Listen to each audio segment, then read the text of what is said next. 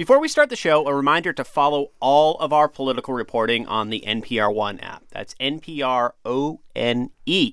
You can find all your favorite podcasts, including Car Talk. That's right, Car Talk, not just on your radio, also available as a podcast with advice, tips, troubleshooting, and occasionally answers to car questions. Get Car Talk now on the NPR One app or at npr.org slash podcasts. Okay, here's the show. Hey, y'all. It's the NPR Politics Podcast for Friday, November 4th. Four days from Election Day. Woohoo. I'm Sam Sanders, campaign reporter. I'm Domenico Montanaro, political editor. I'm Jessica Taylor, political reporter. Hey, Jessica. Hey. Nice to have you here today. Thanks, Sam. Uh, Good to we, be here. We brought you here for a reason. You are a resident expert on down ballot races, and I want to talk about that today my because special folks want to love. know about it. It's they're they're exciting people. They matter. They matter a lot. Yeah, yeah. Probably more than the presidential race in some ways. Yes, yes, Yes. We'll get to all of that. And so before we go there, um, I want to talk with you, Domenico, about how the race seems to be tightening a bit. But even before that, I want to talk about a number that I've been a little bit focused on today the um, latest snapshot of the economy. This is the last one we'll get before the election. Came out Friday morning. The government found that employers have added 161,000 workers in October. The official rate of unemployment has dropped to 4.9%. That's a really good number. And in usual election years, that kind of number can be predictive of what party might do well. And this year, it seems like people care less about this measure. You know, I think it's just another one of those numbers that people use to try to think about where the election might go, right? And I think the thing that uh, really, I think, changed a lot of people's thinking about the unemployment number was the fact that President Obama got reelected when the unemployment rate was 7.9%. It was in 2012, right? in 2012 and that was the highest in a very long time since the great depression you know fdr had been reelected uh, with higher unemployment numbers but since then not that high. That i think told a lot of people that the depths of the great recession and the fact that the country had climbed out of it fairly consistently that improvement in a certain direction you know that's something that people had to take in consideration rather than just the raw number Yeah, and you know, I mean, there are still concerns that lots of Americans have about the wages they earn, not feeling that they're increasing. Although wages have been going up recently, um, and people just still feel pretty insecure about the economy overall. I think that's the places where you're seeing Trump is doing well. These people they look at my own kitchen table issues in Ohio, you know, places in Pennsylvania, pockets in Michigan, Wisconsin. Like that's where he has a chance to do well, and that can actually help some of the Senate and House races too that we'll talk about later. Exactly. So let's talk a little bit now about the race narrowing. Um, we talked yesterday about how important New Hampshire is. The last 24 hours, we've kind of found out that New Hampshire looks increasingly like a toss up. This is supposed to be a part of Hillary Clinton's firewall. Domenico, what's going on there? Why is this race tight all of a sudden? And is it really that tight? Well, you know, there's a couple theories of the case. It's like, have polls since Hillary Clinton had a big lead shown a tightening? Absolutely. But has this race fundamentally changed or tightened? Maybe not. Uh, if you were to look back at some of our earliest indicators of how people felt about both of these candidates coming out of the primary and even before that, their numbers have been pretty stable. So, what I think you've sort of seen a little bit here. Uh, I have this kind of rubber band analogy, and I understand we're on the radio, and I can't show you how how, how my hands will be moving. I will am- tell them how your hands are I moving. am Italian, so the hands are always moving. Right but now, Domenico's hands are moving. I will just tell you that this race has probably always been something of a three or four point race. You know, President Obama won by four points in 2012, Mm-hmm. hotly contested race. When you've got the race sort of parallel to each other in a way that it's like three or four points, and then every time Donald Trump said something that was hotly controversial or outrageous and those republicans in the suburbs who were kind of leaning against voting for him you saw the sort of rubber band sort of widen a bit now it's hillary clinton's lead Suddenly, a whiff of email news comes out, and bang, they snap back. So I think that's a little bit of what you're seeing. I mean, that's the thing that I wrap my head around to think that I feel like I can make the most sense of what has been between that consistency, some volatility. so they're snapping back now. Yeah, it seems like they're snapping back, that they're coming home. There is a degree of natural tightening that happens closer to election day. You've also seen Gary Johnson's number decline. He had been at a high of 9, 10, mm-hmm. 11% in some polls. You look now and he's down around, you know, 4, 5, 3% in a lot of places. So he's consistently gone down and Donald Trump's gotten back some of those folks. Of course, the email news came out last Friday. Yes. And it's unclear just how much of an impact that has had. And we've talked about you have to wait a week, week and a half. We don't have that don't time. much time. And I think in this meantime, we've seen the polls tighten. Do they edge out a little bit by election day? Who knows? But uh, we are basically where we've been. Your thoughts on this? Well, I think one thing to when we're ta looking at the tightening of the polls too, the thing that I keep hearing from Republicans is ground game. They are They have a less robust ground game yeah, I than mean, Dems, the right? R- Republican, the RNC is out there saying we're we're going to be fine, everything is great. Every single Republican strategist, especially that are looking largely at House and Senate races, they are just so worried. They're like, "There's nothing there." Like where some of these state parties we're going to have to rely on, we've had to create our own, um, and they are just so worried about this because they're like, the Democrats are outpacing us. Because typically, what we see in a presidential election, presidential, the House, the Senate campaigns, they all work together. That has not happened with the Trump campaign. They did not build a ground game that we saw. That like Romney had one, McCain had one. They sort of left this up to the RNC, and you know that can be one or two points on election day. That can be, and I think that that's an important point. Uh, organization is going to be something that we see if the RNC being able to supplement the Trump campaign in places like Florida and Ohio, if it really works. Now, the one state that I keep looking at and I, I you know i'm moving uh, everything i'm going to move i'll give you a sneak peek of our battleground map that we're going to have on monday but everything that i'm going to move is going to be in trump's direction except for nevada where i'm going to move that from toss up to lean d. And that's because as you get closer to election day and clinton ha- seems to have a narrow consistent edge there very narrow consistent edge but it's not that hard to organize in Nevada. It's one county, it's Clark County, where Las Vegas is. They know where all of their voters are, they know how to run this turnout operation. And Democratic Senate leader Harry Reid is going to do everything he possibly can. The Clinton campaign knows how to turn out these voters. You have a very high Hispanic population, you have a significant African American population. This is a place where if you were going to push something in one direction for Clinton that was a toss up, it would be Nevada, I think. Yeah. So another thing that's going to affect turnout are some of these state races. I want to talk about some of those now. So right now, Republicans control the House and the Senate. How could that change? So, Democrats, in order to win back the Senate, they need to win five seats in order to flip it. Or if they just win four and Hillary Clinton wins the presidency, then uh, future Vice President Tim Kaine would be the tiebreaker. Um, in the House, Republicans have their largest majority since World War II. They it's almost sort of maxed out their possible seats last time in the 2014 uh, midterms. Democrats have to have 30 seats in order to flip back the House that they that they lost in 2010. And while that doesn't sound like a lot, that is just an immense uphill climb because when we're looking at the sort of universe of competitive races, it's less than 10% of the 435 that are up every two years. And, you know, I have a list of top 40 um, that I did last week on our website, and I was being pretty generous even putting some Really? of those. And I think, you know, even in, um, you know, as we've seen the presidential race tighten, that's had an effect down ballot too. And even some of those races, I think, have largely moved in Republicans' favor. So we're talking about even fewer seats. I mean, Democrats would have to essentially run the table to get to 30. No Democrat, that, House Democrat that I've talked to in the past two years even thinks that this has been possible. Um, Let good- alone the last week. yeah, definitely not the last week. I mean, even even when you know, again, Clinton was riding high at the beginning of the month. 20 was maybe sort of the optimistic view. I thought they could possibly get to 20. 12 to 15 would be a pretty good night. So knowing that landscape, what are the races to watch on Tuesday? So let's start with the Senate.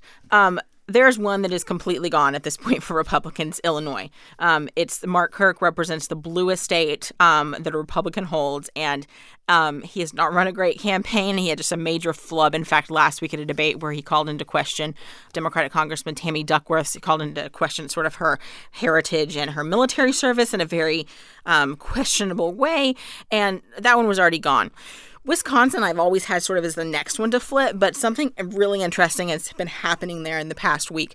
They've sort of seen movement in this state, and I think that's because you do see Trump doing a little bit better there um, with, you know, sort of the more blue collar areas of the state. You know, I think that it's probably still a little bit too late, and the Democrats have a slight edge there. But then there are five or six that are just so hard to predict that really, I, you know, it's it's a coin flip. Pennsylvania, New Hampshire, North Carolina, Missouri, and Nevada, and Indiana. When you look, Pennsylvania, New Hampshire, and North Carolina.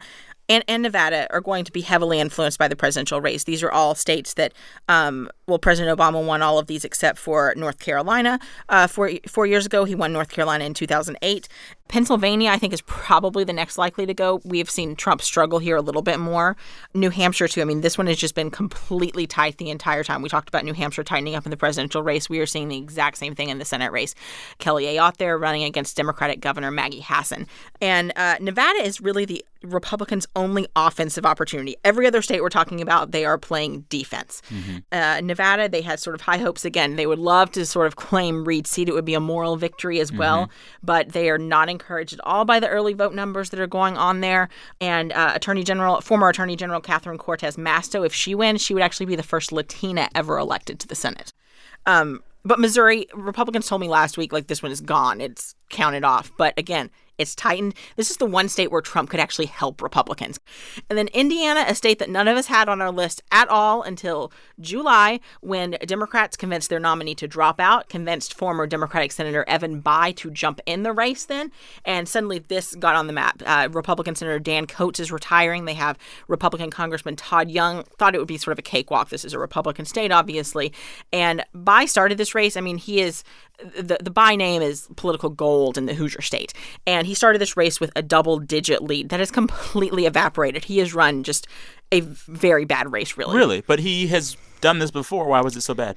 He's um he left six years ago, and you know he's gone Washington. He uh, bought a multi million dollar home in Georgetown. He started working for a lobbying firm, did not register as a lobbyist, but working for a lobbying firm, and He it's got ju- his address wrong.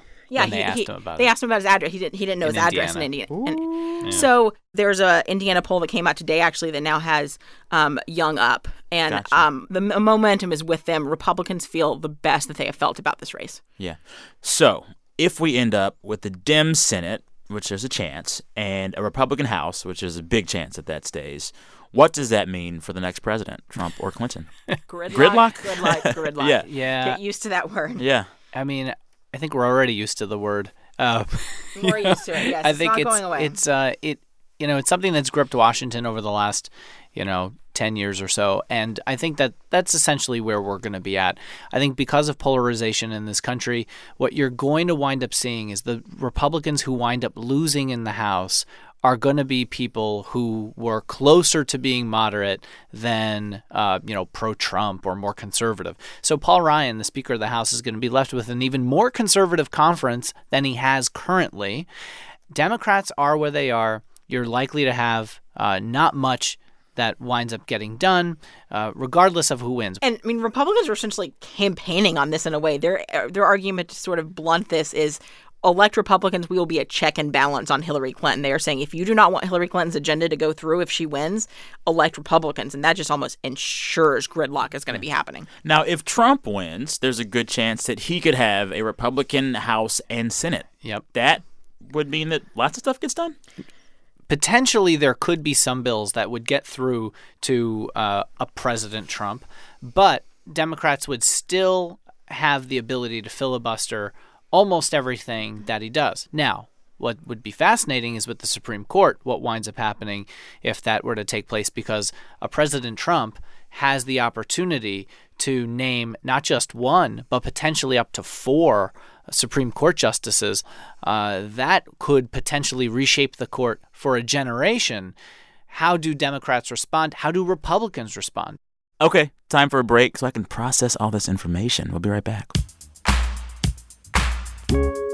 Support for this podcast and the following message come from Wonder Capital, asking, What if you could help combat global climate change and make money at the same time? Introducing Wonder Capital, the award winning online investment platform that allows individuals to invest in solar energy projects. You can earn up to 8.5% annually while diversifying your portfolio. Best of all, Wonder Capital doesn't take any fees for investing your money. Create an account for free at wondercapital.com/npr. Wonder Capital. Do well and do good. All right. In other news today, New Jersey. We got a verdict in the Bridgegate trial. This is the case where aides to New Jersey Governor Chris Christie were accused of plotting to shut down the George Washington Bridge in September 2013. That still baffles my mind that that happened, but Right. whatever. It's Jersey, man. Come on. But in context of everything this year, it's Yes. not, yeah. Yeah. So they wanted to create massive gridlock in the town of Fort Lee, New Jersey. This was political retribution against the mayor of Fort Lee, who refused to endorse Chris Christie in his reelection bid. Uh, so, Bridget Ann Kelly, Christie's former deputy chief of staff, and Bill Baroni, who's a former senior official at the Port Authority of New York and New Jersey, they both faced nine counts of conspiracy and fraud. They were found guilty on all counts. So, they could face 86 years in prison, but, I mean, no, right? Prosecutors have said they're not pushing for that much. I think they'll only end up probably getting a few years in prison. Yeah. So this is another blow to a man that kind of used to be one of Donald Trump's top surrogates, Chris Christie. He's been laying low for a while since this scandal flared back up. But for the last several weeks, if not months, he's been in charge of Trump's transition team to the White House should Trump win. What does this mean for Chris Christie's role in the last few days of the election? Right, and we should say that Chris Christie has not been implicated in the scandal. Uh, he released a statement that said, I had no knowledge prior to or during these lane realignments. Uh, and no role in authorizing them. No believable evidence was presented to contradict that fact. Did he call them lane realignments? He called them lane realignments. That's a nice way to put it. Yeah. Uh, Okay. They are realigned quite often, I will say. Uh, closed might be what a lot of others would say about this one. perhaps. Yeah. Um, look, Chris Christie, no one started out higher. I mean, if you think about like 2013, where Chris Christie was, and everybody was pointing to a Hillary Clinton Chris Christie race, and And pushing him to run in 2012. Right, and he didn't, and uh, you know, but because he's a moderate, quote unquote, from New Jersey, maybe he could move the map in a way that Republicans hadn't been able to do. This has got to be the nadir for him of his political existence and might be the end of his political career because he's term limited as governor. There's nothing else that he could really run for that's immediate uh, unless he were to try to run for president in 2020 if Donald Trump were to lose. And this is hanging over his head. Oh, yeah. I I think it makes it very, very difficult for him. We also know that he, you know, was very close to Donald Trump. A lot of people talked about him being potential vice president. Remember that. Attorney General, maybe? Right? Well, That's- there's that, right? I yeah. mean, if Trump were to win now, how does he put him, you know, as AG if uh, that's what he wants to do? Um, or how would he get through a Senate confirmation, even if he appointed him? So I think that it's it's very difficult for him. This is somebody who could have wound up as Donald Trump's vice presidential pick. And imagine what these verdicts would have meant had Trump decided to put him on the ticket instead of Mike Pence. And today is uh, November 4th, four days before the election. I mean, his stock was incredibly high. Yeah, I mean, we all we all thought he would be a major player here in the race, um, in the primary earlier this year. I think his probably biggest achievement was that he managed to take Marco Rubio down in that New Hampshire oh, I had debate. forgotten about that. Yeah, and um, you know, even Donald Trump, he was hitting him last year, saying, "Oh, you know, he knew about this and everything too." So you know, Donald Trump's changed his um, mind on this too. And I remember what a big deal it was when Christie endorsed him. We were all standing Yeah. there like watching this, just shocked. You know that that Rubio Christie debate was like a stop hitting yourself moment. It was like he's repeating himself. He's doing it again. He's doing it again. All right. Um, before we go, Hillary Clinton's going to be at a rally slash concert with Jay Z in Cleveland tonight. There are rumors that have not been confirmed that Beyonce might be there. Do you have any inside information on this? I mean, all I know She didn't is call you? I listen. I saw one of her shows in Baltimore. I thought it was great. She did not bring me on stage or talk to me. Or whatever. Um, Shame. Uh, but I personally don't think she performs. She was already at the Country Music Awards this week. She only gives us glimpses of her greatness every now and then.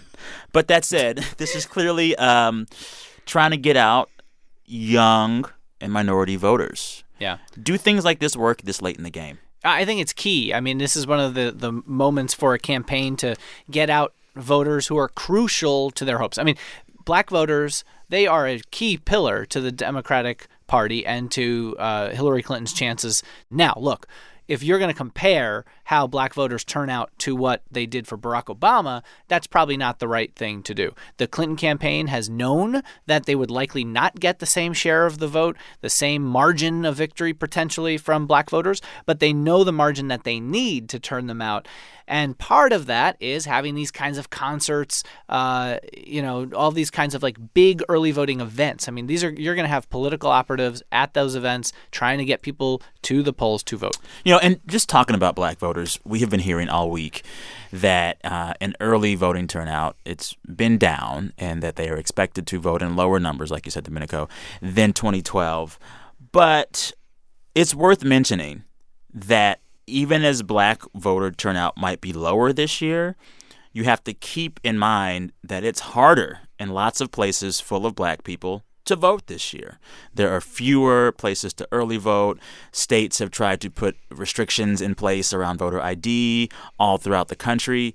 It is actually harder to vote as a black person today than it was four years ago. That's absolutely true. I mean, you look specifically at North Carolina, where the polling places were decreased by quite a bit. And I think we should also take a step back here for a second and not try to predict whether or not the black vote will be, uh, you know, how high it will be, or to read too much into early voting potentially, because, you know, there's there's a theory of the case that in Florida, for example, where uh, you know everyone's talking about the African American vote not quite being as high, but the Latino vote being higher than it had been. It's a much bigger pool of voters this time around. Uh, some 60%, six zero uh, percent of voters in Florida are expected to vote early this time. Only 40% did so in uh, 2012. So if you were to have that many more people vote and the black share of the electorate remains the same, you're it's going to look like fewer voters. Now, in North Carolina, it is true that it's been harder harder. for them to vote. Now, do they show up in the numbers on election day? Uh, that's what the Clinton campaign is hoping they will do. Also, comparing numbers to numbers, we have to point out um, in 2012 and 2008, uh, black voters had record turnout. And in t- 2012, black women, as a demographic group, the proportion of black women voting was higher than any other group of people. And so uh, we have to understand that the conversation right now needs to include that part of the conversation. Oh, too. and and black women are like one of the absolute stalwart key groups behind Hillary Clinton. You've seen her out there with the mothers of the movement, talk, Yes. you know, really sort of hitting on Black Lives Matter and and talking about these policing issues, and that is what drives a lot of black women to the polls. Um, I think the crucial point here is that uh, even as the lead has quote unquote tightened, or the race has quote unquote tightened, uh, the key has always been that for Hillary Clinton, she has a much wider path to 270 electoral votes than Donald Trump has had. And what you've seen in this final week is them the Clinton campaign trying to batten down the hatches and say, okay, if we get all of our folks out, we win. You know, and that's why you look at this blue wall that they've created. Places like Michigan, Wisconsin, Pennsylvania, those all have key, crucial uh, African American voters in in uh, places like Milwaukee and Detroit and Philadelphia. And guess where Hillary Clinton is going? Philadelphia a couple times. Barack Obama's going to Philadelphia. She's going to be in Detroit. It's very clear they feel like they will win as long as they get their groups out. But to be clear, I mean, Jay Z hasn't had a hit in many years. All right.